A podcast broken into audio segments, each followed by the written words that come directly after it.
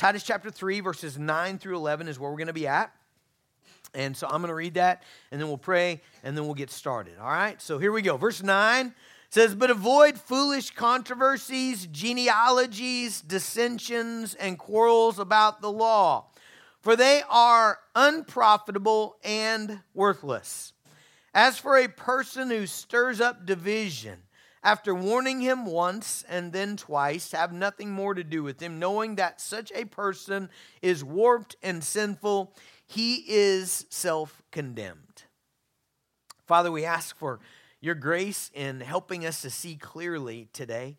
Uh, God, help us to see clearly what, what we ought to give our minds to and our hearts to and our time to and our attention to. And Father, we, we pray that the gospel would be beautiful uh, in our hearts and that it would be constantly on our lips, um, that we would teach it and preach it and discuss it and memorize it. And Father, that it would bear good fruits in our lives. Father, help us to not be divided. Help us, God, not to quarrel or to um, get distracted from the things of the kingdom. Jesus, be, be pre, pre, preeminent in our hearts and in our minds this morning. In Jesus' name, amen. All right, I want you to look back in verse 8. So, back up just one verse there if you've got your Bibles open. So, we looked at this verse last week, and it says, verse 8 says, This saying is trustworthy, and I want you to insist on these things so that those who have believed in God may be careful to devote themselves to good works. These things are excellent and profitable for people. Okay, so Paul says, This saying, okay, you need to insist on it and you need to believe it because it produces good works and it's excellent and profitable. What saying is he talking about? Okay, back up to the last two weeks. Um, verse 4, he's talking about this saying, When the goodness and loving kindness of God our Savior appeared, he saved us, not because of works done by us in righteousness, but according to his own mercy, by the washing of regeneration and renewal of the Holy Spirit, whom he poured out on us richly through Jesus Christ our Savior, so that being justified by his grace, we might become heirs according to the hope of eternal life. All right, so Paul is saying, hey, this, this, this doctrinal beautiful picture of the gospel that I just gave you you need to insist on this. You need to insist on it. You need to believe it. It produces good works in your life, and it is excellent and profitable for people. Okay, so what, what is Paul basically telling us? Uh, this was all last week, by the way. He's saying this, this, these truths of the goodness of God and the loving kindness of God and the appearing of Jesus Christ, his incarnation, his coming, his, his life, his ministry, his death, his deeds, his resurrection. All right? Salvation by grace and not by works, the mercy of God, the new birth, regeneration, the indwelling Holy Spirit, uh, that by the Holy Spirit we're made a new creation. It, it, he calls it here the renewal of the Holy Spirit, okay? Union to Jesus Christ. That great doctrine that we are joined to the resurrected Jesus Christ by faith.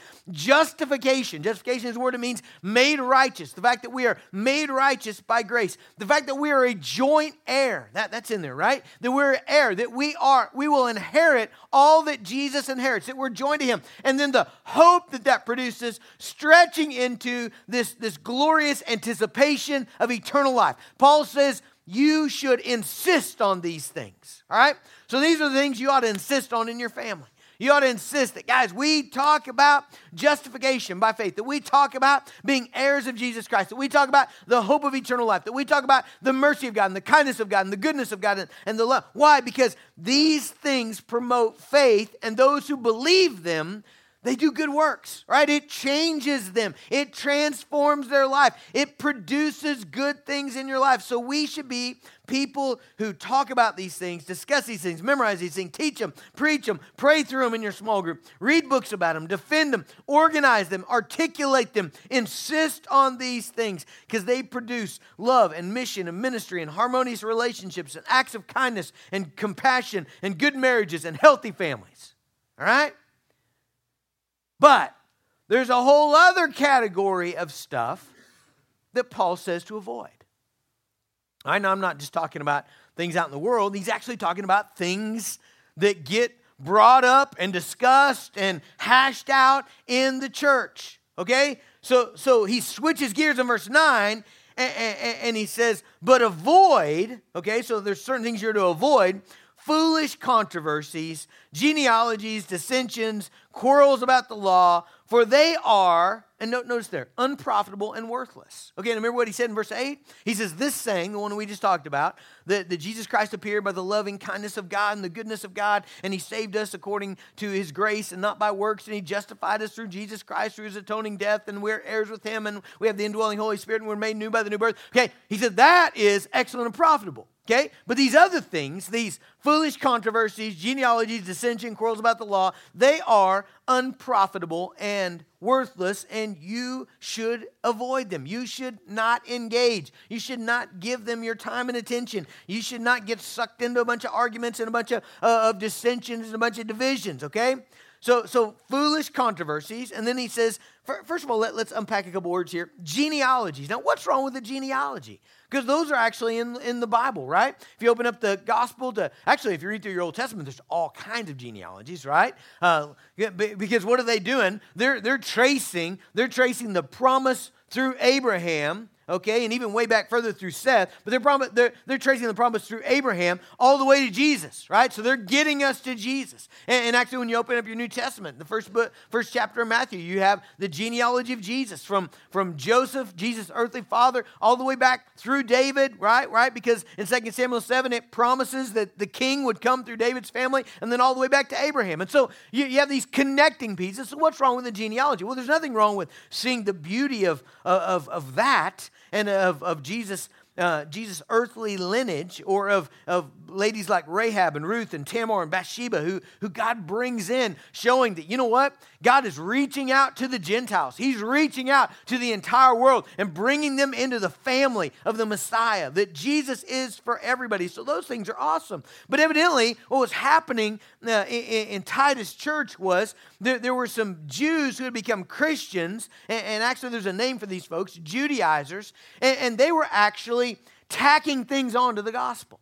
So they, they were saying, well, man, that gospel is great. Okay, you're saved through, through Jesus, through faith and everything. But, you know, you're not real spiritual unless, by the way, do you have a lineage? Do you, have you traced your lineage back? You know, have, have you looked at your genealogy? Are you traced back to anybody important? I'm traced back to this guy. And, and here's this, this promise that's in Jewish legend about this and that. And, and, and oh, by the way, the, you, you, not only need the gospel, but if you're going to be really spiritual, you got to eat these kind of foods. If you're going to be really spiritual, you got to observe these traditions. If you got, in other words, it was a Jesus plus gospel. Okay? Eh, they were tacking things on. So they were like, oh, yeah, the gospel is fine, but we're not going to focus on that. We're going to focus on if you're real spiritual, if you, if you really want to be in the club, if you really want to be in the spiritual group, we're going to talk about all these secret, hidden things. All right? And Paul, Paul is like, man, you got to avoid that. Those things are unprofitable and they're worthless. Next word there dissensions and quarrels about the law. Okay, so things that just divide needlessly, uh, things that just people argue about, for they are unprofitable and worthless. Okay, I, I had a couple choices on this passage. Choice number one, A, skip it. Okay, that was the easy one. Thought a lot about it. Um, okay, choice B um, was basically to try to create this. This was the the the, the most profitable thing I could think to do with this passage. Try to create a, a grid for us to think through what is a foolish controversy. Okay? Uh, what we don't want to do this morning is just say, okay, here's the things that I think are foolish controversies, okay? Uh, first of all, that just probably make everybody mad and uh, be maybe unprofitable from the standpoint of, I don't think that gives you a, a grid to actually discern for yourself what's worth my time, what's worth my effort? What's worth my energy? So, what, what I'd like to do is try to answer the, a couple questions. The first question is How do we know when a topic, an issue, is a foolish controversy? How do we know when it is fruitless and foolish to give our time to? Okay? So, that's the first question we're answering, all right? Here would be the grid I would have you walk through, okay? Number one, number one, what does it produce? Okay?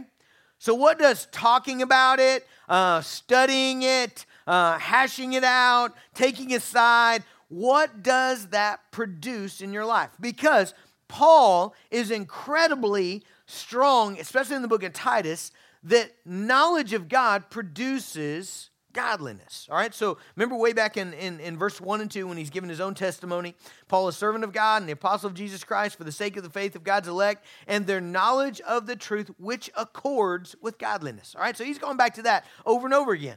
Now, th- there is a knowledge of the truth that produces a godly life. All right?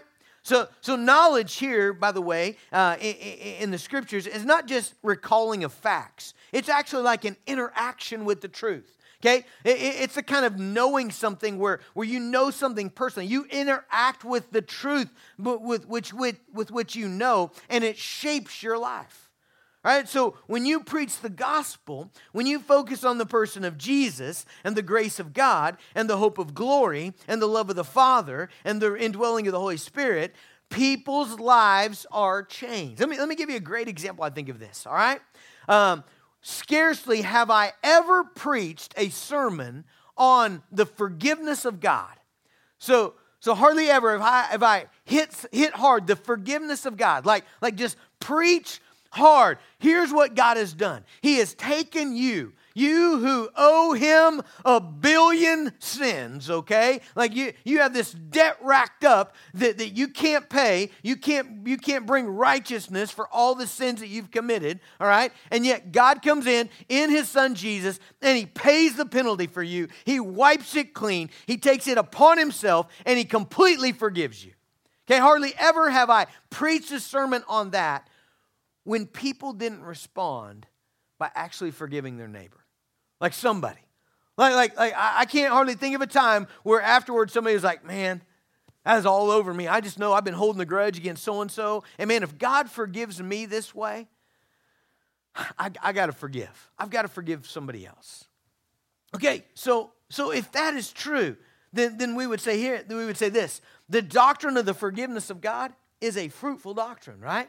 The more you give yourself to it, the more you embrace how God, in His grace, has reached out and forgiven you completely because of His Son Jesus, the more you're moved to forgive. All right? But there are other things, okay, where, where people hash out and they devour and they talk about and they debate and they proclaim. And what does it produce in their life? Well, nothing. Strife like a lot of times it's just, well, man, I, I think that guy over there is stupid because he believes something different than me about this. Like literally, that, that's all it produces. There was a whole bunch of talk and there's a whole bunch of arguing and there's a whole bunch of opinions and, and, and nobody loved Jesus more no, no, because of it. No, nobody loved, loved, loved their neighbor more because of it. Nobody's life was made holy because of it. It, it didn't produce anything.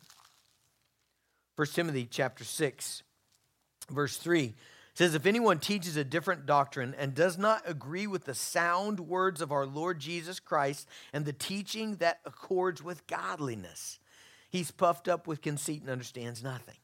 He has an unhealthy craving for controversy. So, first, first kind of grid we're putting up is is, is this thing that I'm giving a bunch of time and attention to, does it actually produce good fruit? Okay? Number two, Number two, does it produce needless conflict, strife, division? Okay? Does it produce needless conflict, strife, and division? Now, the, the really important word there is needless. Okay? All right? Now, here's what we know from the scriptures. I was reading with a group of guys this week. I was reading through John 17, and one of the things that we, we, we brought out was in John 17, it is a huge deal to Jesus that we be one.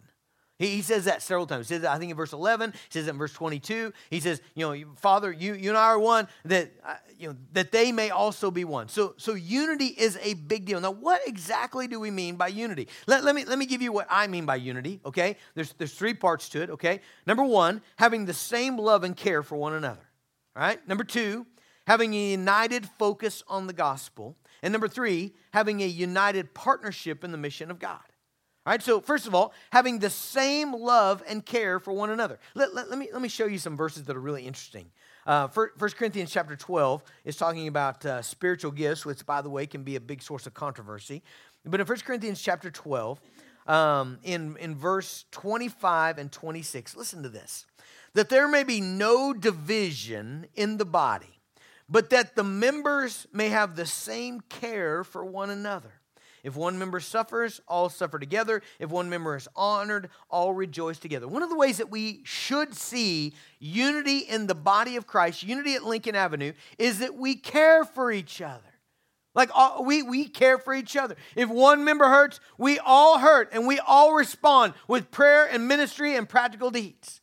If one member rejoices, we all rejoice. That, that, that, is, that is God's design for the body of Christ, is that we have the same care for one another. All right? Number two, that we have a united focus on the gospel. So, so that we are together focused and intent upon verses 4 through 7 in, in Titus, right? That, that God our Savior appeared and He saved us not based on works, but based on, on grace and the work of Jesus Christ on the cross, right? And the indwelling of the Holy Spirit and being made new. That we have this united focus on the gospel that produces a united partnership, okay? That means we're working together in the mission of God. Now, let me show you this those last two are in Philippians, okay? Philippians 1:27 says, "Only let your manner of life be worthy of the gospel of Christ, so that whether I come and see you or am absent, I may hear that you are standing firm in one spirit, with one mind, striving side by side for the faith of the gospel." Okay, now jump down, same same book, Philippians chapter 2 to chapter 2. Let me read verses 1 through 5. So, if there's any encouragement in Christ, any comfort from love, any participation in the Spirit, any affection or sympathy, complete my joy by being of the same mind, having the same love. Do you see what having the same mind means? It means having the same love, being in full accord and in one mind. Do nothing from selfish ambition. Hey, does anybody remember this verse? Is this, does this strike a, a, a chord in anybody? Do nothing from selfish ambition or conceit, but in humility. Count others more significant than yourselves. Let each of you look not only to your own interests, but also the interests of others. Have this mind in yourselves, which was yours in Christ Jesus. So there is this, this picture of unity in which we are striving together side by side, okay? We're, we're side by side in the gospel. We're working toward the gospel. We're loving each other well. We're partnered together in this one gospel. There, there is your picture of, of biblical unity. That's what it means to be united. And, and so it's very important that nothing needlessly hinder our togetherness in loving each other in the gospel and in the mission. Now, notice I said needlessly divide. Right? Why do I say needlessly? Because there's sometimes when we have to divide. Right? Sometimes when we have to divide for the sake of the gospel. All right, so let me give you let me give you an example. All right, let's say that let's say that uh, um, Pastor Andrew comes to work tomorrow and he says, You know what, I've been thinking and uh, I've just changed my mind. And I, I don't think that uh, Jesus is the only way anymore. You know, I, I, am kind of thinking that, you know what, you can get to heaven through Muhammad and through obeying the commands of the Quran. And I think if you are a really good sufferer and you just take it like a champ, that you can get to heaven through Buddhism. And uh, I think that uh, universalism, it's good too. Just don't do anything and let's, we're all going to go to heaven and just, just, just, just don't do anything. And, and, and everybody goes to heaven. All dogs go to heaven. You know, there we go. Everybody's in heaven. And that's what I believe. Okay. Andrew, we have a big problem, okay? We first of all, you need to, we're going to warn you and you need to repent. And we're going to go to the scriptures together. We're going to take all day and all night and all day tomorrow and all night and as long as it takes for you to repent. And if he continues to say, "No, I will not repent," then we basically say, "Andrew, we can't be together with you anymore." Like, like we, we don't have fellowship with you anymore. We can't be together in the gospel anymore. You, you can't be a pastor here anymore. You can't lead the youth anymore. You can't take people on mission trips anymore. You know why? Because you're going to hurt. You're going to hurt the ministry of the gospel. Like, like we, we can't be together with you for your own sake. You know, we can't tell you, hey, Andrew, everything's well. You know, you're, you're fine. No, we can't do that because you're not fine. You're going to perish under the eternal weight of the wrath of God. You're inches away from the judgment of God for rejecting truth and rejecting Jesus as your Savior and rejecting your Creator, and you're in rebellion against God, and that's going to lead you to hell. We must be divided for Christ's sake. Right? So there, there's times where we must be divided. All right, but let's go, let's go back to Titus. All right, all this stuff about foolish controversies and uh, genealogies and dissensions and quotes about we we don't need to give ourselves to I, I would say there's a category of stuff that just is needless division all right Now, here's where I'm probably going to get in trouble. I, I, thought real hard about, like, there's a lot of examples I could give, but I'm trying to pick one that everybody can be like, oh, yeah, I see that, instead of, I can't believe he said that, you know? Uh, okay, so the one I picked is one from the 90s and the early 2000s, and I think it's kind of faded off the scene, and so I'm hoping, like, nobody's still all sore about it, okay? Um, but it is, it is, there, in the 90s and 2000s, there were a bunch of churches that literally derailed like, like the gospel stopped being proclaimed in their community because they derailed over expressions of worship, right? Now, lots of people worship in different ways, okay? Um, you, you, we just watched a video how, how does the Indian church worship? They got lots of percussion, right? Everybody's clapping. Like you got, you make the music. You're not clapping. You're not in there, right? it makes me want to stomp, right? And then the ladies come in and they do the little harmony thing, and then, you know, I, I don't know how they figure all that out, but man, that, that's the way they do it. All right? And sometimes they'll get up and dance, and sometimes they'll twirl, and sometimes the gals will get in a circle. And right? That's the way I do it, okay? In America, you, you, you, got, you got the same thing. You've got different people that worship in different ways. So some of you are very much like me, your hands in pockets people, you know, or maybe folded reverently, and you're organ loving, you know, and, and the song's not reverent enough unless it's 200 years old. Uh, it's kind of like my daughter's church, and, and it's bound in a hymnal, and it's both poetic and the theological masterpiece. And others of you, you're on the other side. You're, you're hand waving, drum loving, electric guitar, solo cherishing. You know, it's got to be on a screen or you can't read a book, you know, and you like to repeat the same phrase 11 times. And your favorite Bible story is when David danced in the skivvies, all right? So that, that's you, right? And then there's a bunch of people in the middle right? There's a bunch of people in the middle and they're they're they're not they're not one extreme or the other. They're kind of hands in a box right? Like you got a box and you can do anything with your hands here you know and yeah it's just got to be in the box you know and you know whatever you do is okay as long as it's not too much. And then every once in a while when something is really you know this powerful resurrection passage you might give a whoo you know right up like just real quick you know? Um, you know, guitar solos are too much because, like, what do you do? Like, I don't know what to do either. Like, when they get long guitar solo deal, I'm like, what, what are we supposed to be doing here? You know, I, I don't know what to do there. And so you're kind of in the middle. You know what we don't need? We don't need a bunch of people talking about that and dividing over it. We just don't need that. We don't need to argue over it. We, we, don't, we don't need to meet in groups during the week and recruit people to our side and, and, and try to get all those folks in the middle to come to our point of view and hear our arguments and this why it ought to be this way. We, we just don't need to, we don't need to get mad about it. We don't need to. Uh, uh, the next step to getting mad is you start villainizing people. You know, you start saying things like, well, not only do they like drums and a guitar, but their kids are unruly, you know? Or not only do they, not only are they, they like that stuffy old music, but they don't ever share the gospel. You know, which most of that stuff is not true. And pretty soon you stop caring for each other, right? And that what happens next? You stop caring for each other well, pretty soon nobody's thinking about the gospel or the mission of the church, and you have this foolish controversy that people are quibbling over. We don't need that. I don't know about you guys, but I'm trying to gospel my kids, and I'm trying to, I'm striving to be holy like Jesus in my relationships. I'm trying to love my wife as Christ loved the church, and I'm trying to win my neighbor to Christ and plant churches in India. People are dying to go into hell. We, we don't need to make a deal over, you know, do you stay in the box or can you get out, you know? I mean, I think we need to not be stupid. Like, don't, don't, don't distract other people, you know? Don't, don't be smacking on folks because you're so zealous in your worship, you know? And on the other hand, don't be one of those people that stands in the corner with their, their uh, you know, arms crossed and is like this, you know? Yeah, yeah, and, unless you're just that way in the rest of your life, you know? I guess maybe. You know, I'm always amazed at the people that you go to the soccer game and like, man, like if all you've ever seen them is at church, then you go to the soccer game and they're one of the people that they're like running down the side, like, like wherever their kid's at, they're running with them, like, come on, come on, come on, you know. And then the kid scores a goal and they're like, yeah, you know. And then they come to church and they're like this, you know. Okay, there's something wrong with that. Like, like you, you, like I don't respect that, you know. If that's the way you are in the rest of your life, you probably ought to be a little zealous at church, you know. Or on the other way, you know, if you're one of these folks or Bobby doing whatever move she talked about, you know, and then you go to the soccer game and you're, you know, you're like this. Well, what, what's wrong? Are you mad at your kid? Like, like, uh, you know, anyway, we don't have time for that stuff. We can't afford to be divided over things we don't need to be divided over.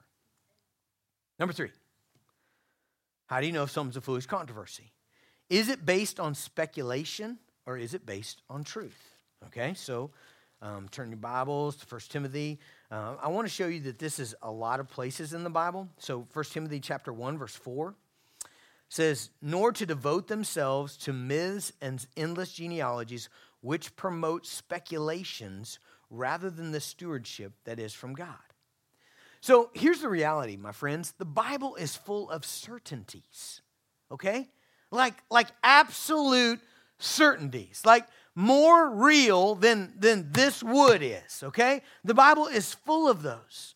The, the resurrection of Jesus Christ is more certain than the sun coming up every day.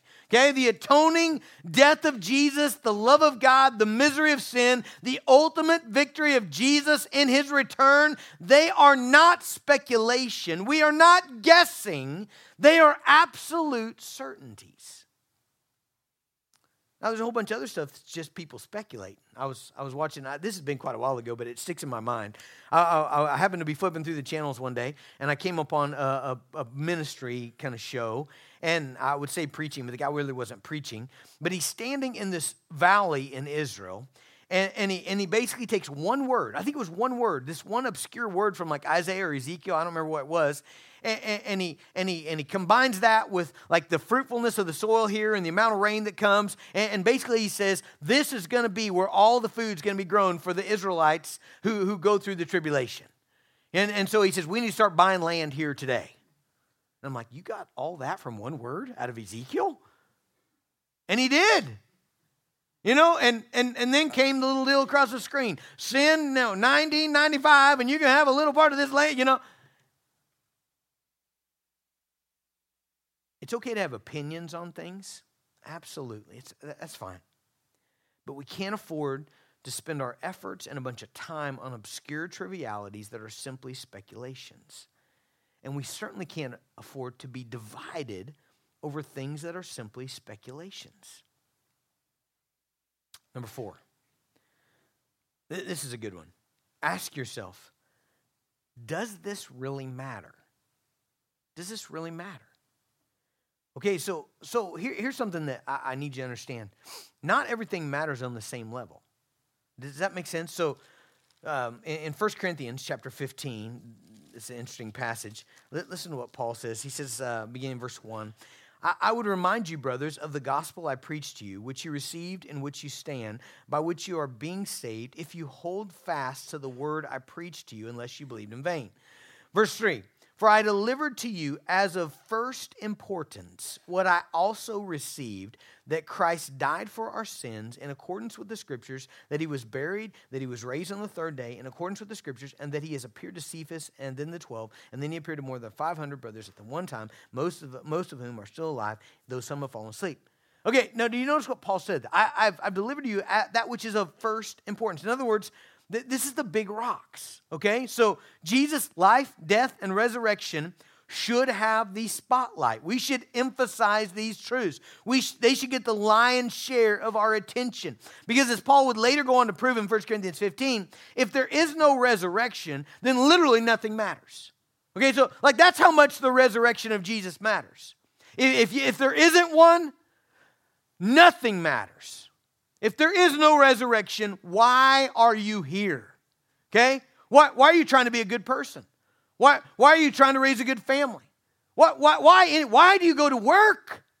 Like, like literally, if there is no resurrection, if Christ is not raised from the dead, if there's no resurrection, that means you have no hope of resurrection. That means you're going to die very soon. And when you do, nothing will matter. Absolutely nothing you did, nothing you said, nothing you, not, nothing, none of it will matter. You will either Worst case scenario, like depending on what you believe, you believe there's no resurrection, you'll be under the judgment of God in eternal hell forever, or there's just simply nothing. But either way, none of this matters. You will die, it will go away, and none of it will matter. here's what Paul goes on to say in, uh, in verse 32 uh, of that same chapter. He says, uh, what, what, what do I gain if, humanly speaking, I fought with beasts at Ephesus? If the dead are not raised, let's eat and drink, for tomorrow we die. Like literally, if there's no resurrection, then let's go get us a Dairy Queen Blizzard you know, because because they're good and let's get a little bit of pleasure because tomorrow we die. And that's it. Like like literally, why why try to be healthy if if, you know, I mean, you're gone. It's over. Nothing nothing matters. Now, on the other hand, Paul is going to go on to say in 1 Corinthians 15 if there is a resurrection, and I'm telling you, uh, it's a certainty that there is, and that we can be joined to Jesus Christ in his resurrection life. Now, everything matters to the nth degree. Listen, listen to 1 Corinthians 15 58. Therefore, my, my beloved brothers, be steadfast, immovable, always abounding in the work of the Lord, knowing that in the Lord your labor is not in vain. You see, if there's a resurrection, what I'm doing right now matters. It, it, it matters. Like me telling you about Jesus matters. It, it could affect your eternity. It will affect your eternity. It'll either be to your judgment or to your glory, whichever way you respond, but it will matter. Every gospel truth you ever tell your child will matter for an eternity. Every discipline you do will matter. Every, every wise counsel you give, it will matter. It will always matter. It will never stop mattering. In fact, there will come a day it will matter even more than it does today. Like everything all of a sudden has meaning. The way that you work, how you go to work, whether you're on time, all of that infinitely matters because there's a resurrection by which we will be judged and rewarded for all eternity. Okay, so you see what I'm saying? There are some things that really matter. And there are other things that really don't. So, so if you find yourself discussing an issue and, and you ask this question, okay, does it matter? And I, have I've had people ask me stuff before, and I'm like, okay, what, what if I say yes? What then? And they're like, well, I don't know. I guess we, we know this, you know? I'm like, okay, what if I say no? And they're like, well, I guess it's the same, you know? Then I'm like, okay, you pick then. you know, I mean, what does it matter? Like, like, there's a lot of things that people speculate on, and then even worse, make divisions with. Like, well, man, if you're not in this group, you don't believe this. Well, like, what does it matter? And so ask yourself, does it matter?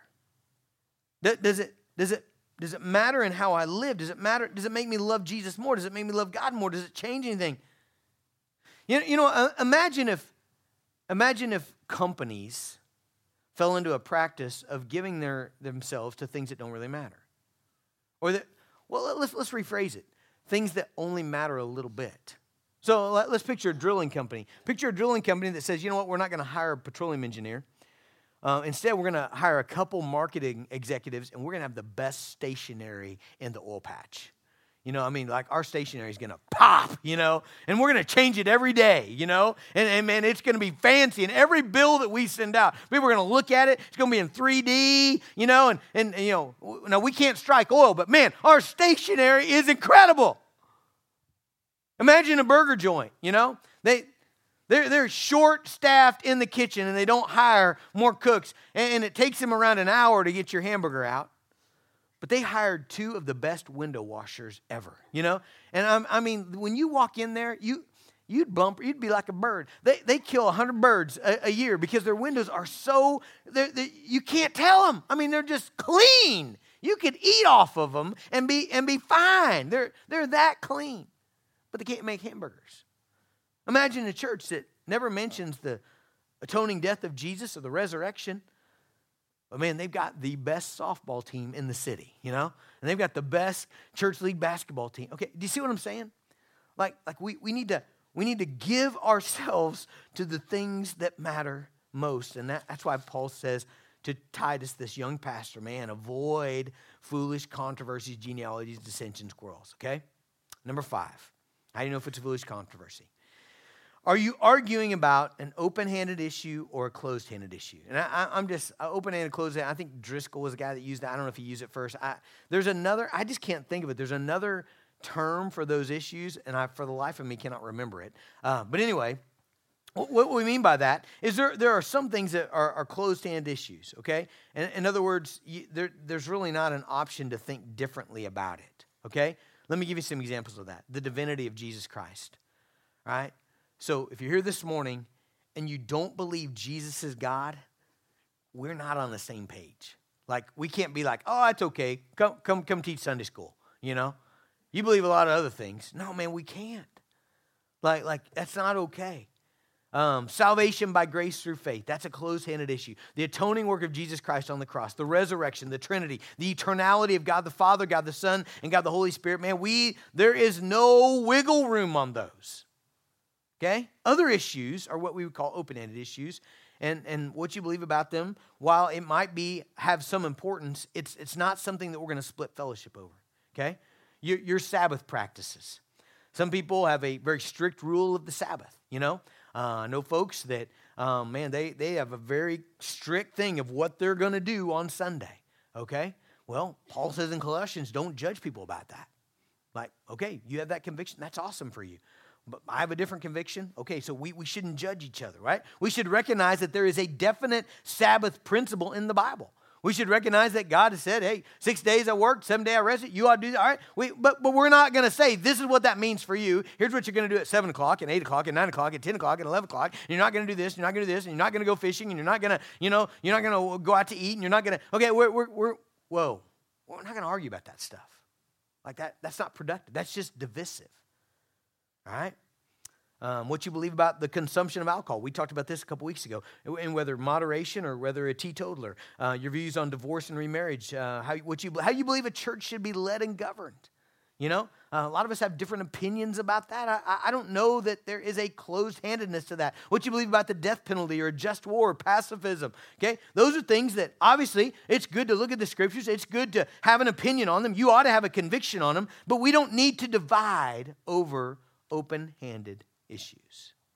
All right, so that's my grid. All right, that's my grid on how do you know whether something's a foolish controversy. Now, next question that we don't have much time for, I'm looking at here, sorry about that. Um, why, this was the other question I wanted to answer, why do some folks get drawn into and feed off of foolish controversy? I, have known Christians, it seems like they're, they're, I mean, they're attracted to this stuff like a moth is to the flame. All right, now why is that? Let, let me give you three reasons, okay? Number one, pride. Okay? Pride. Now, why do I say that? Well, because the Bible says that. Um, 1 Timothy chapter 6, verse 3 and 4. If anyone teaches a different doctrine and does not agree with the sound words of our Lord Jesus Christ and the, and the teaching that accords with godliness, he is puffed up with conceit and understands nothing. He has an unhealthy craving for controversy and for quarrels about words which produce envy, dissension, slander, evil suspicion, constant friction. Okay, what, what did it say? What, the root of it is pride. You know, there's something really appealing to some people about, I know something that nobody else does. I, I figured out something that y'all didn't. Like, I've got this secret knowledge. Or there, there's something even appealing to denominations about we're the only ones. Have you, have you noticed how many denominations have a we're the only one category? So, so like, I, I know of one um, that, that only accepts one, one version of the Bible. Like one version of the Bible. This is actually a really popular one in America. You know, like one version of the Bible. If you don't read this version of the Bible, you know, because it's the one that Jesus. Oh wait, it's not the one that Jesus had. Oh yeah, oh yeah. Anyway, I'm sorry, little mockery there. Uh, if you don't have this version of the Bible, then you're out. You know, and we're the only ones that have the truth. I mean that that's appealing to people, isn't it? Why? We're the only ones. You know. Like, sure, our church might be struggling a little bit, but we're the only ones. You are going to hell because you're reading out of the ESV, you know, or whatever it is. Okay. And, and so there's a pride element there of kind of wanting to be the expert. You know how opposite that is with the gospel? Like, with the gospel, we want you to know everything we know, right? Like I, I want you to know everything about the gospel. I want, I, I don't want to be an expert compared to you. I want you to know everything about what Jesus has done for you, and I'm going to tell it to you every time I can.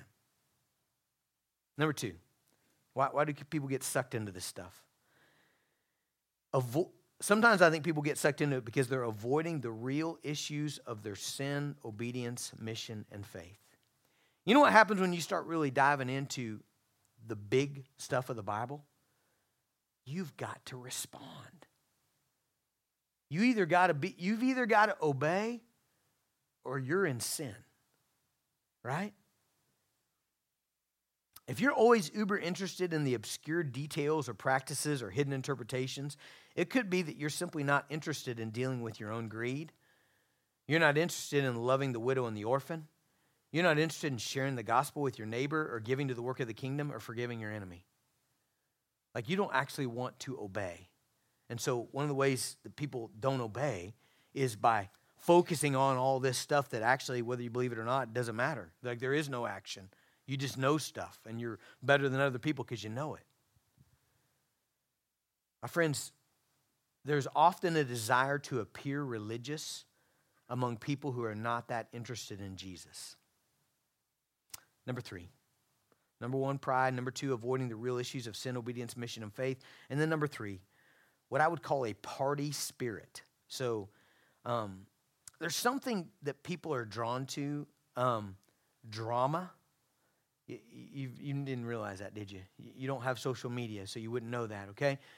people like, people, there's something in people that, that they like a controversy. Like they almost feel alive when there's something to like argue about and there's something to, to be on a side about. In 1 Corinthians 1, there was this weird thing happening in the church in Corinth. Let me read it to you. Verse 11 says, It's been reported to me by Chloe's people that there is quarreling among you. My brothers, what I mean is that each of you says, Well, I follow Paul, or I follow Apollos, or I follow Cephas, or I follow Christ. Is Christ divided? Was Paul crucified for you? In other words, in the church at Corinth, there, there, there were these parties that actually developed, you know, and people were like, Well, I'm, I'm part of this, I'm part of this, I'm part of this.